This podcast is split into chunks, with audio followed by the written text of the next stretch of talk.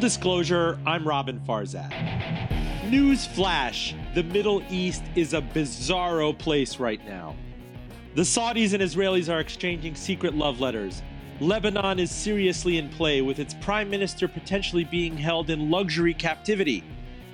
And Iran, having just expended arms, money, and blood to rescue Syria's strongman, is billing itself as the region's most successful opponent of ISIS. Oh, and there's evidence that Turkey tried to have a dissident cleric kidnapped in Pennsylvania? I'm telling you, it's cray cray. But don't listen to me. For today's show, I snagged a favorite voice on the region. Stay with us. Full disclosure is made possible by the support of our friends at Elwood Thompson's. I'm telling you, I'm telling you, I'm telling you, I'm telling you, it is the best grocery in Virginia. And not just from my mouth. This was voted from MSN and the Daily Meal. Elwood's has been there since 1989 at the top of Carytown. Happy now to provide you with a full service meat and seafood department, in house bakery, coffee and juice bar, a made to order food station called Create, and a dining event space called The Beat. Hey, I practice what I preach because I'm there practically the whole week. Visit them at the top of Carytown at the corner of Elwood and Thompson Streets and at elwoodthompsons.com. Joining us from Washington, D.C. is Eli Lake, Bloomberg View columnist. He was senior national security correspondent for the Daily Beast and covered intel and national security for the Washington Times, the New York Sun, and UPI. Uh, I dragged him on this show because he is my favorite byline on this topic. I mean, kind of the bizarro machinations of the Middle East. I, I see some of his headlines. Eli, as Iran holds a hostage, Britain forgets who's dealing who it's dealing with. The promising crisis in Saudi Arabia Iran and Al Qaeda, best of frenemies. Um, are, are, are, you just not phased by this stuff? Well, you cover the region for a long enough time, and you sort of are used to being uh, surprised. But I think you hit a lot of the key themes about, um, you know, the Israeli-Saudi alliance, the emergence of Iran in the region. Um, I count me as skeptical that Michael Flynn, the briefly um, Donald Trump's uh, national security advisor actually tried to this gambit of uh, kidnapping um, Gulen, the Turkish cleric from uh, the Poconos, and to bring him back. To, that's a great, that yeah, I, that's I, a great, I mean, that's a great screenplay. I mean, I wish Stanley Kubrick were alive. But if you if you are Fox News and you're pointing out the fake news, I believe that uh, you know the good Christian and patriot Michael Flynn was attempting to deliver a turkey to this cleric in the Poconos. This, maybe that's maybe that's the story. Ah, tip your waiters, try the veal. Uh, talk to me about Lebanon. I have no idea what the heck is going on there. Last week, the prime minister stepped down, seemingly under duress from both Saudi Arabia and Iran, which have huge influence in Beirut. Well, the the interesting thing is that you know that we it's been well known that the son of the Saad Hariri, the son of uh, you know the slain prime minister from more than a decade ago, was you know supported by Saudi Arabia in Lebanon. Um, the fact that he resigned his office in in Riyadh, the capital of Saudi Arabia, is kind of extraordinary. And now there are charges that he is not allowed to leave; that he's effectively a hostage of the Saudis. Um, but a lot of this has to do with the fact that there has been a slow takeover of the Lebanon through Iran's proxies, uh, Hezbollah, which has sort of gotten their tentacles into all of their state institutions, and that's the big issue for both Israel and Saudi Arabia. So you know the, that they say, um, you know, geopolitics makes for strange bedfellows, but that is the fact. You know that is the they, that the Saudis and the Israelis share a common foe, and I think that that has created a lot of ways the alliance that we're beginning to now see kind of come out in the open. I was always on the impression, Eli, that that uh, modern day Lebanon is this uh, very careful equilibrium behind b- between Saudi and Sunni, uh, Sunni. I'm sorry, Shiite and Sunni spheres of influence, and that oddly enough, you have some Lebanese people who've been claiming that Beirut is probably the most peaceful city in the Middle East since the Arab Spring broke out. But it seems that there's a lot of fear and anticipation and loathing right now that there might be another uh, you know, a repeat of of uh, 2006 between Israel and Lebanon again, or maybe the Saudis will back them this time to really root Hezbollah out of the region? I think that there is there. I mean, I think that's a very real possibility. You just have to listen to what Israeli and Saudi leaders are saying, but particularly the Israelis have said, you know, we're not going to allow for Hezbollah to establish positions and have an artery to Iran where they can have advanced weapons that will be threatening all of our cities. And, you know, the Israelis are usually pretty serious when they say such things. But so are they really worried, the Israelis, about a land bridge? I mean, you and I have spoke about it in the past. I mean, for example, if Syria is connected to Israel and, and, and what is it, the Golan Heights, but you have concerns now that if Syria is you effectively have a, a protected route of, of enemy territory that lets you right near Israel. And, and similarly with Lebanon, I mean, if that's a clean route, for Tehran to supply Hezbollah with uh, missiles and rockets and whatnot, I mean, you could see a serious escalation. I think that's I think that's a very real concern, and the reason why it, you're hearing about it now is because of the success of really all sides against the barbarians and ISIS. But now that you know you've gotten rid of the the big threat from the Sunni jihadists in Syria, the next threat is, you know, will Syria become a vassal state of Iran, and in so doing, allow for the Iranians to make their proxy groups much more lethal than they have been, and that's the that's the really important that's the the big issue. Eli, why is that even in question? I mean, uh, Iran had maybe the biggest role in in bolstering uh, Bashar al-Assad in Syria uh, chemical attacks, whatever he threw at legitimate rebels and ISIS fighters, and um, you would think that that Damascus is seriously in debt to Tehran right now. Well, Assad is in debt to Tehran. I would say the Syrian people have another kind of debt to Tehran, and that is that they, you know, should run their Revolutionary Guard Corps officers out of town on a rail. Um, you know, this is a country that has enabled um, mass murder against what is largely the civilians of Syria, the Syrian people. Um, it's kind of amazing to me that there are so many progressives who are constantly bending over backwards to apologize for these thugs. Um, because, you know, the Iranians and the Russians are responsible for extending, you know, the life of a regime that is responsible for killing, what, half a million? Of their own people. I mean, and, and, and a percentage of those, small percentage, are certainly terrorists, but most of them are innocent people. And this, remember, in 2011, when the uprising against Bashar al Assad began, this was not an ISIS uprising. It was originally Syrian people organizing in a way and trying to kind of take their country back. And, um, you know, the response of the Iranians was to do whatever they could to protect their client and um, you know, to borrow the late His- Christopher Hitchens' description of Bashar al-Assad, the human toothpick remains, but you know, only in the wake of, of, of mass graves. I mean, so I mean, I just think that yeah, the Assad regime owes the Iranians a debt, but that's all the more reason, you know, to sort of understand that the Iranians are an alien force and should be, you know, really driven out of the Middle East. I mean, the notion that they have some sort of that they're a great power, a regional power, and they have as much of a right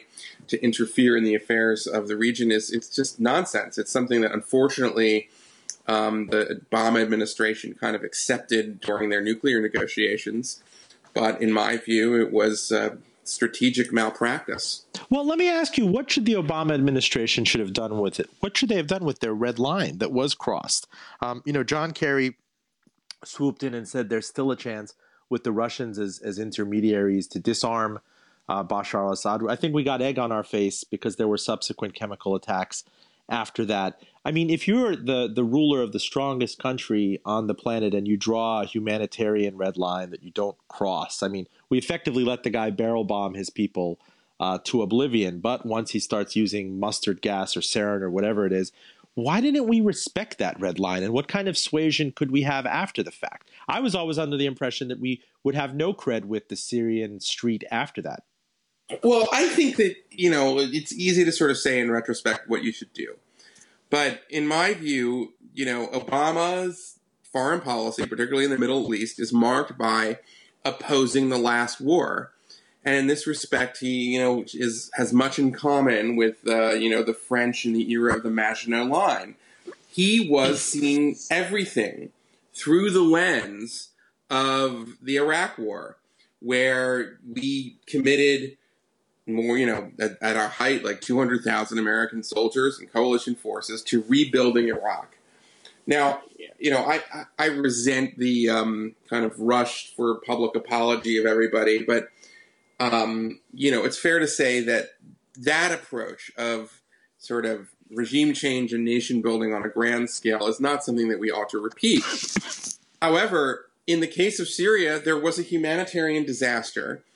The proposal was not to send in 200,000 troops, but he, but Obama could have shown, you know, leadership and recognized that, you know, just because you're a hammer, the whole world is not necessarily a nail, and say we need to have more of a commitment of U.S. forces in Syria, in as a way of, by the way, showing our commitment to get others to participate and to then affect the you know, dynamics on the ground, which is to say that if you leave it and just say, well, you know, we don't want to get involved, then then the worst forces will fill the the void, and they were the Iranians, the Russians, ISIS, and Al Qaeda, and eventually, of course, Obama did end up reluctantly coming back into the region, including Iraq, after ISIS had taken over Mosul and Raqqa and announced and declared their own caliphate and had really posed this huge threat. But a lot of that could have been avoided had Obama been you know, more willing to use American force earlier on and to stick by his rhetoric. By the way, this is, I mean, the rhetoric remained neocon under Obama. He said Assad must go.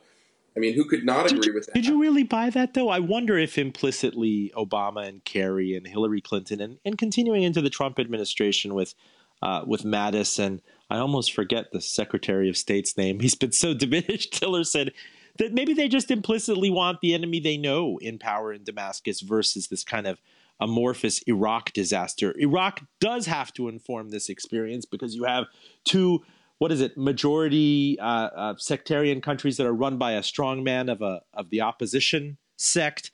Um, that you have a vacuum. You have other regional players that want to fill that vacuum. We botched Iraq so poorly. We're still paying for it. Iraq is still paying for it. How could we have, uh, in a in an organized uh, way, having learned the lessons of Iraq, dismantled the Assad regime? I just didn't see a way looking back.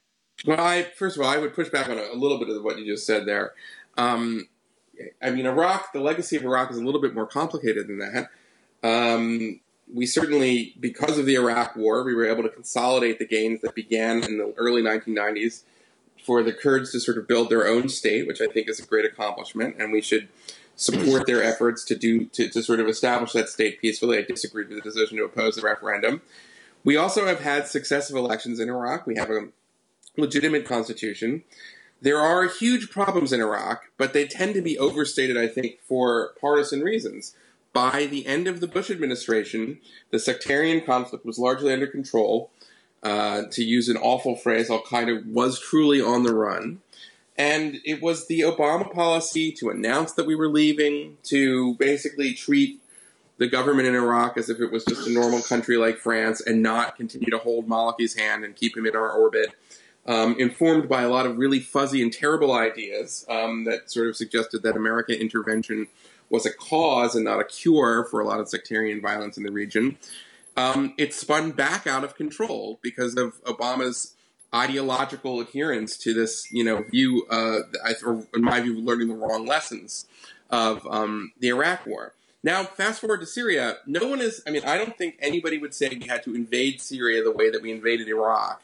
But by the time it became um, the civil war that it was, it was important for the U.S., largely through special forces, and allies to have a plan to sort of establish a beachhead where we would have most Syrians who I don't think are Salafis, who are not radicals, drawn to our power base, which in you know encourages moderation and you know pluralism, as opposed to radicals who will fill the void.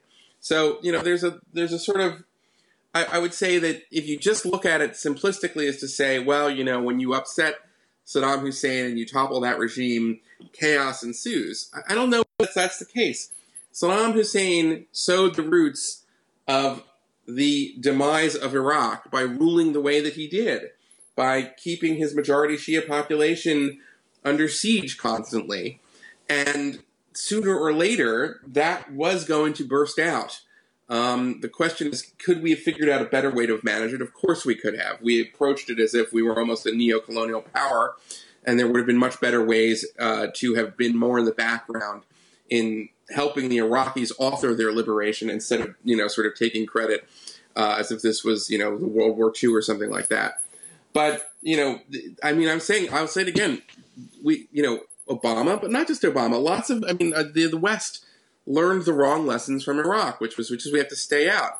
And you know we that we know that that lesson has been discredited because eventually even Obama had to get back in. So, you know, there is no substitute for American power, and we ought to just learn to live with that and get over our inordinate fear of interventions like this because we are by far a better alternative to what happens when we leave these countries to the void. It doesn't mean that we have to permanently be there. It doesn't mean that we have to do things exactly like Iraq. I have plenty of criticisms and written plenty of criticisms of it. But the point here is that to think that you know, the, the, the, the lesson of Iraq is to never intervene and to never get involved is nonsense. Um, and it's what led to the, you know, to this nuclear deal with Iran, which, much to my surprise, we still see lots of people say what a wonderful deal it is as the Iranians kind of run roughshod all over the Middle East. Why? Uh, let, let, me ask you something. I saw this this great byline of yours in the summer. It says, um, "Talks reassure Israel that U.S. wants Iran out of Syria." What did Israel want throughout, looking at the situation? Um, again, was it was it one where I, I mean, there's no love lost between Bashar al-Assad and Netanyahu or anybody in Israel, but it's more again the enemy you know versus the amorphous ISIL caliphate thing that could be on your border. But what they get right now is maybe you don't have ISIS, but you have the Iranians with free rein over big parts. I mean, the IRGC there, uh, Russia, uh, there, there is a bill to pay, there is a debt to pay. And how do Israel and the United States nudge the Iranians out of Syria? I mean, they could they could plausibly say that it's theirs. They they've spent bloodshed and money and boots on the ground for it. Well, statecraft is not a debating society. They can plausibly say whatever the hell they want. Um, it doesn't necessarily make it so. I mean, the way that you get them out there is you you you have to force them out. Basically, I mean, you have to say, you know, we find it unacceptable to have the Revolutionary Guard and by the way, I don't think that Syrians want to live under the boot of Iran or their proxies either. This is another like great, you know, I, my view is not that America should invade countries and topple dictators, you know, willy nilly. But there's much that we can do short of invading a country to support, um, as we should, as a as, as a you know the, the first modern uh, republic. Right. Um, you know the wishes of people who do not want to live under you know fanatics, which is what the Iranians are. And we should have we should be under no illusions about that. And I have to say, when I wrote that piece, I did have very good sources from both the Israeli and the U.S. side say that they had reached an understanding that the Israelis would be involved in the strategy for getting the Iranians out of Syria. But so far, we haven't seen any detailed plans by the U.S. to use its military or allied military to try to, you know, again push the Iranians out. And uh, what I fear is that they will be treated like, um, you know, a stakeholder at, with a seat at the table in determining the fate of Syria, to which they have no legitimate claim. Um, this is remember, they're they're the reason that they're in Syria is because they supported the mass murder of an awful dictator who, if there was justice in the world, would be hanging from a lamppost or at the dock at the Hague they have no they have no claim at all, and it's important for Western and decent countries to stand up and shout that from the rafters. We are talking to Eli Lake. He is national security and intelligence correspondent, uh, columnist for Bloomberg View. I love his byline. That's why I horse collared him onto this show. I even dragged him on on a Saturday. He's too kind to join us. I am fascinated by this bizarre love triangle: um, Syria, Israel, and Egypt. You were always taught that this was kind of, uh, you know, these two do not mix. They don't like each other. There's no love lost. But I wonder if the tipping point was Al Sisi's return to power after the, um, you know, the Arab Spring in Egypt kind of ended, if you will, and they realized that maybe realpolitik considerations were stronger, and they have to keep um, extremists within their borders at bay. What caused this love fest suddenly? I mean, these guys never loved Bibi Netanyahu, especially. You think about him in the 90s, it was all vitriol between Riyadh and, and, and Tel Aviv. And now all you're reading is, is about them kind of joining hands when the lights are off and talking about Lebanon. Uh, well, I think there's a. I think it is. It's an alliance that's largely uh, born out of two big factors. One is the rise of Iran in the region after the fall of Saddam Hussein, and the second is the Obama administration's foreign policy, which you know articulated in a now infamous Atlantic interview with the president, where he said the Saudis needed to learn to share the region with the Iranians I could. It's hard for me to think of a more wrongheaded, uh, deleterious thing for an American president to say. And then, of course, Trump is elected, and he tweets or says something just as bad every couple weeks, it seems. But I digress. Um, but the point is, is that um, those two factors, um, because America is the great ally now of Egypt, Saudi, and Israel, um, for them to sort of take a view that the Iranians have a place at the table too. Why can't they have a role in the Levant? Which is basically what you know the effect of the um, Obama policy was. Um, plus the rise of Iran, I think, really accelerated this process of the Saudis and the Israelis through back channels, and the Sisi government and the Israelis through back channels, and openly now because there is a diplomatic relationship there. Um, beginning to sort of like, what do we do about the uh, elephant in the room or the elephant in the region, which is Iran? And I think you will begin to see now that Trump is in charge and you have an administration that does not share um, Obama's views on this, uh, that you will see that much more, I think, in the open. You'll see that these major forces will be working more together. And don't don't count out, by the way, United Arab Emirates and particularly Abu Dhabi, which is uh, feels very strongly about the Iranian influence as well. What about the grievance of, of, of the Palestinian issue and the two state solution? That's just been on back burner for the longest time. And again, I, I recognize that something tipping point wise with Arab Street and public opinion happened around Tahrir Square and, and the fall of the regime that replaced uh, the regime that it ousted. Uh, maybe there's there's Palestinian fatigue. Uh, you just never hear about it anymore. You never hear you, you do hear certain headlines about Gaza and the West Bank and Hamas maybe uh, you know with with uh, getting back with Abu Mazen in, in one way or another, but it's almost played third or fourth or fifth fiddle to what's going on in Lebanon and what's going on between the Israelis and the Saudis. I even heard rumors that I, I don't know, maybe you heard this is true or not, that maybe once a week Netanyahu talks to Al Sisi in Egypt. Well, that doesn't surprise me at all. I'm sure that's true. I'm sure they talk more than once a week. Um, they they're neighbors. They have, as I said, sort of the same geopolitical interests. Um, but you know, to your point, I think it's a little bit different. I think that, that traditionally, you know, the Palestinians were supported by the Arab states that made it sort of a major issue, which is to say, you know, that the formulation in the 2000s and the 1990s was you need to do something about the Israelis and the peace process, and then we can talk to you about kind of accomplishing these other things you want us to do in the region. And now that sort of uh, that's been dropped. I mean, yes, of course, the Saudis would like to see a Palestinian state. Uh, the Egyptian, you know, ditto. Um, but they're not going to let that hold up their cooperation. That's stunning. I mean, that is stunning because uh, the read in the past was that is what always held up cooperation. If you, well, but, read, if you read all would, Tom hold on, Friedman, hold on. Tom Friedman that's, diplomacy. But that's a function of the Iranians. That's a function of the Iranians. That's like you know that. Listen, um, you know, Palestinian Palestinian statehood is a nice to have defeating Iran is a is a have to have. Why so, is defeating Iran a have to have? These are co-players in OPEC. I mean, yes, I do understand the Shiite and Sunni divide. I do understand expansionist desires, and it runs up against you know Saudi Arabia as the the Arab world's torchbearer, and Egypt is kind of the cradle of Arab civilization versus uh, these apostates from Tehran and Qom and Isfahan coming. But you would think that that's kind of secondary in concern. They have a lot in common regionally, financially, economically, OPEC wise? Well, it's okay. I, I. First of all, I don't think that there's any particular reason why Persians and Arabs have to be at, at odds. The problem is the um, fanatic terrorist hostage takers who happen to run Iran today. Um, they are ideological fanatics. They, uh, you know, have squashed any chance at reform in their own nation. They are responsible for supporting the rebel groups in Yemen that took out an UN recognized government. Admittedly, not nothing perfect. They have made a play at the government in Bahrain.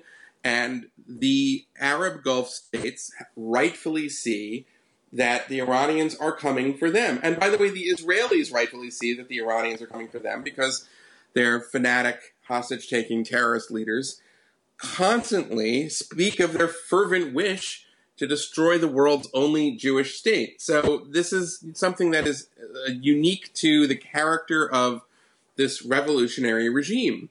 And, you know, frankly, the world will be much better off when that regime is replaced by a more moderate and democratic one. And, mm. you know, I've been saying for years that that's something that the world has a, has an interest in, um, because the Iranians are, you know, they're in every sense a rogue state. That's, that's the key thing. And they do not play by these sort of rules. And yes, I, I join everybody who has the long list of criticisms of the Saudis too.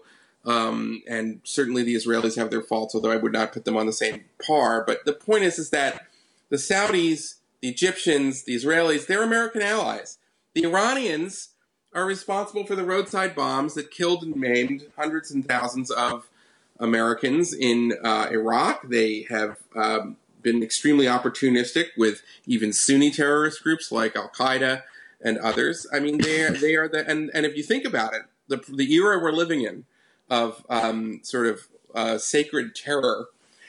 You know, the Henry Ford of modern Islamic terrorism are the Iranians. They can they they developed this in the 1980s. Look back to uh, the embassy barracks bombing. Um, this was you know through Iranian proxies. Uh, a guy by the name of Imad Mughniyeh who worked closely with them.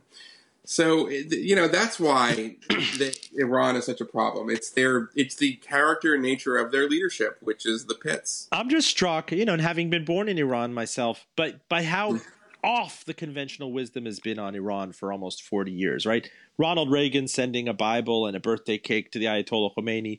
Uh, yeah. the, the arms channel going on. You know, axis of evil. Khatami coming in. Um, you know, most recently the idea that was that was wafting around. I remember when when there was the build up to the Iraq War in 2002 2003. They, people, this is so smart because if you destabilize Iraq and you destabilize Afghanistan, there you have Iran in the middle, which is bound to pop. Um, you know, and it had its it had its um, issue with the Iranian street in 2009, but that was snuffed out. And these guys, you can argue, and you have, that they've emerged so much stronger with the sphere of influence in Syria, with uh, Baghdad now being an Iran friendly regime, having Ayatollahs itself. Um, this is 40 years that have passed, Eli, you know, since the revolution. And, and the U.S. has consistently been wrong, the, the, the wrong policy prescriptions on it. Well, that's certainly true. I mean, this is enabled by people like Javad Zarif, who is really uh, a gold medal liar um, and, you know, tells a lot of audiences and think tanks and other diplomats what they want to hear. Um, and he tries to put, um, you know, a, a soft, nice face on a vicious regime, um, which is why I have uh, really taken, uh, you know, a, a, lot of opportunities to try to expose the um, many falsehoods that flow from Javad Zarif's mouth uh, whenever he seems to open it. So, but that that it's not just Zarif. It's like there's a whole like almost an industry that tr- seeks to um, present Iran as something that they're not. I mean, we I mean both are familiar with someone I'm sure you know, Trita Parsi, who is a Swedish Iranian activist and author, and you know his his main job is to buff the image of uh, the leading state sponsor of terrorism in the world and make it seem like they're just a bunch of normal. I never, I never had the guts to ask that question. Is that a lobbying organization? Of course, it's a lobbying organization. Come on, but what? the National Iranian American Council in Washington D.C. He's known as a, a thought leader. He speaks everywhere. he's not a thought leader. Okay. So how is that? If we had sanctions, how is that allowed? How are they allowed to have a lobbying arm or a, an influence well, they say okay because first of all, they because they do it through Iranian Americans, right? But we know that most Iranian Americans come from families that had to flee, um, you know, the, the, the, the Jacobins in Iran. right? Hmm. But he claims, oh no, no, there's all these Iranian Americans who really think they're terrific and we want to lift sanctions and and do business with them. Now it used to be there, there, will always be people who will lobby on behalf of like kind of oil companies that want to lift sanctions and stuff like that, and they were in a certain lane. But what what what Trita Parsi did is basically to try to say that the AIPAC model of Jewish Americans, you know, in favor of the uh, you know U.S. Israeli relationship, he would do that with Iranian Americans. And on paper, that sounds like a really good idea. And when he came up with this, this was way back in, in the late '90s with um, in the early 2000s when you had Khatami, the original reformer, right. by the way, who who who still is like not allowed to say anything in like official Iranian press, which tells you everything you need to know, right?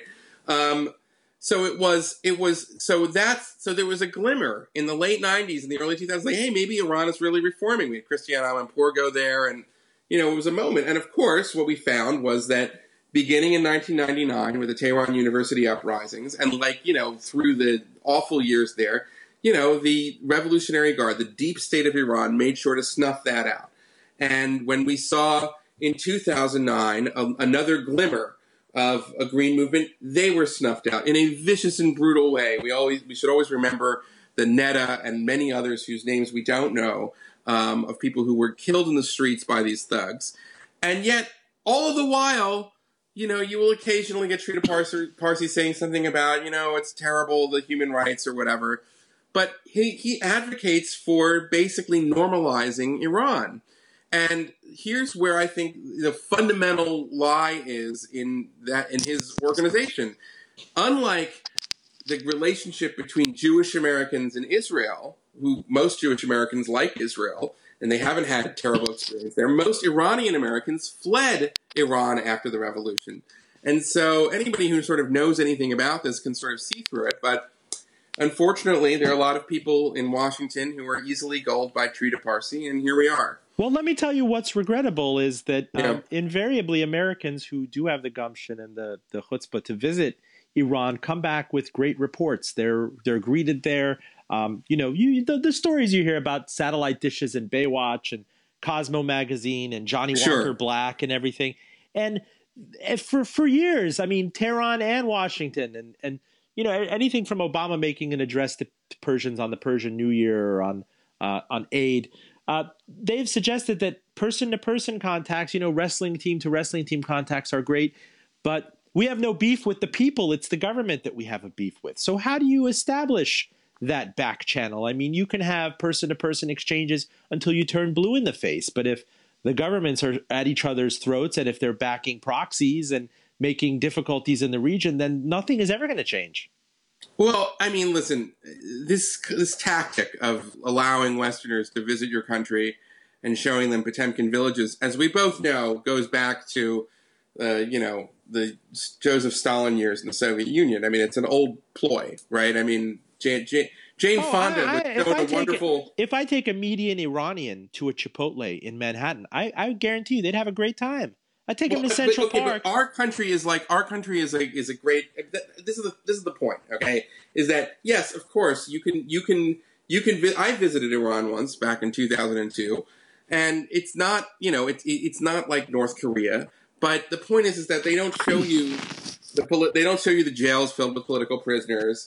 They don't show you, you know, the Friday prayers that are led by, or the show trials on their television, or the, you know. But you can Friday argue the same with China. I'm not trying to be an apologist for Tehran yeah. or anything. I mean, we why are we, we we split hairs? You can argue so many similarities. It doesn't have to be a North Korea or a, a Brazil yeah, necessarily. Right.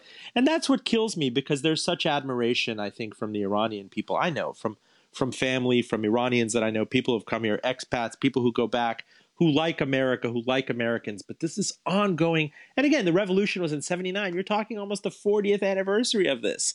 And it's it's traversed how many American regimes who have yet to figure it out. And now Iran is arguably stronger than it's ever been with with Syria as a proxy, with Iraq kind of taken off as a threat. So I wonder how this is going to morph, you know, in closing and what goes on in Lebanon. Um, what your predictions are for that? If this is another, I don't. I, I never want to hazard predictions when it comes to something like that. But I would just say that uh, you're right. We don't have any quarrel with the Iranian people. The Iranian people, I mean, Persian culture is, you know, one of the great cultures. Obviously, you know, you, you know, and what kills me, what kills me is it's it's it's it's a culture built on hospitality. So when you see hostage taking, more than hospitality, they, out, Cyrus the Great probably invented the notion of human rights. Mm. If you want to go way back. Wait till I come up to DC and take you to a good cholo kebabi in Tyson's. I'm looking forward. Never... I, love, I, I, love it. But but in uh, closing, what I mean, there's a, there is a lot of expectation now that something there's a powder keg situation in, in Lebanon. Is it going to be a repeat or a second a, a rematch of the 2006 second Israel Lebanon war?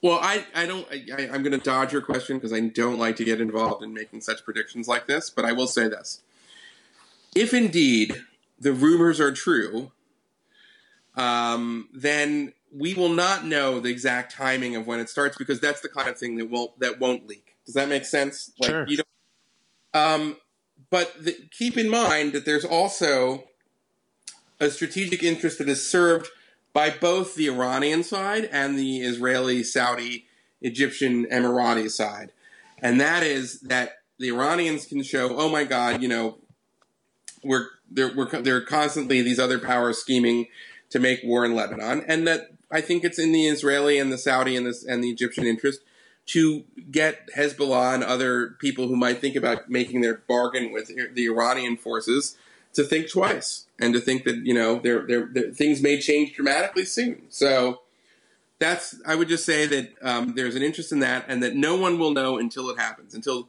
until the guns begin firing, you will not know you know exactly the timing of the war. Those kinds of things don't leak. Eli Lake, you are a gentleman and a scholar. I cannot thank, thank you, you so much. I love doing the show. On, on, Saturday, Bloomberg View columnist, national security correspondent, Macher. What, what, what other words can I use? I mean, I'm Sephardic. I don't have uh, Yiddish appreciation. Well, I, I, applaud you for Macher. That's a very uh, that's a very deep pull of Yiddish. Thank you. I love your work, and you're actually really thank prolific. You. Which you know, if you go on Bloomberg View, uh, bv.com, you can see all gallery of, of um, uh, Eli's work, which I highly recommend. So, thank you, sir. Thank you. Full disclosure, catch us on NPR One and on iTunes at fulldradio.com. Like us everywhere Friendster, Napster, Grokster. I'm Roben Farzad, back with you next week.